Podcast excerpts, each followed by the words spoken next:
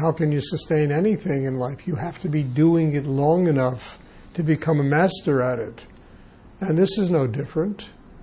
The way you sustain this kind of energy and keep it in your daily life is by doing it every day, building a system that's capable of sustaining it. There's no other way to do it.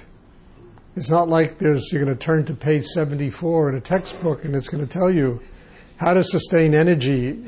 It's a slow, gradual development of an inner life that's capable of sustaining this. And that's the only way.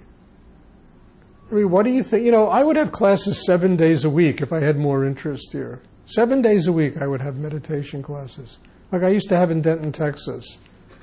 But I can barely get people to come to one a week.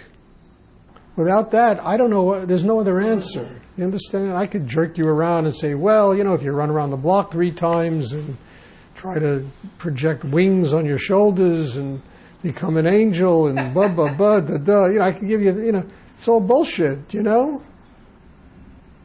Everybody wants the shortcut, and then they all want to know how can we live in the moment.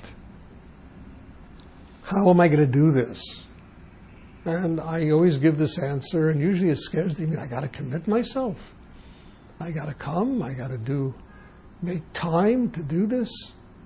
I mean, my life is very interesting because, look, I have to earn a living too, you know? I have to support myself. And my life through this meditation has evolved where the one thing that's always room for me to do is meditation. And I never planned my life this way, it just, the meditation planned it.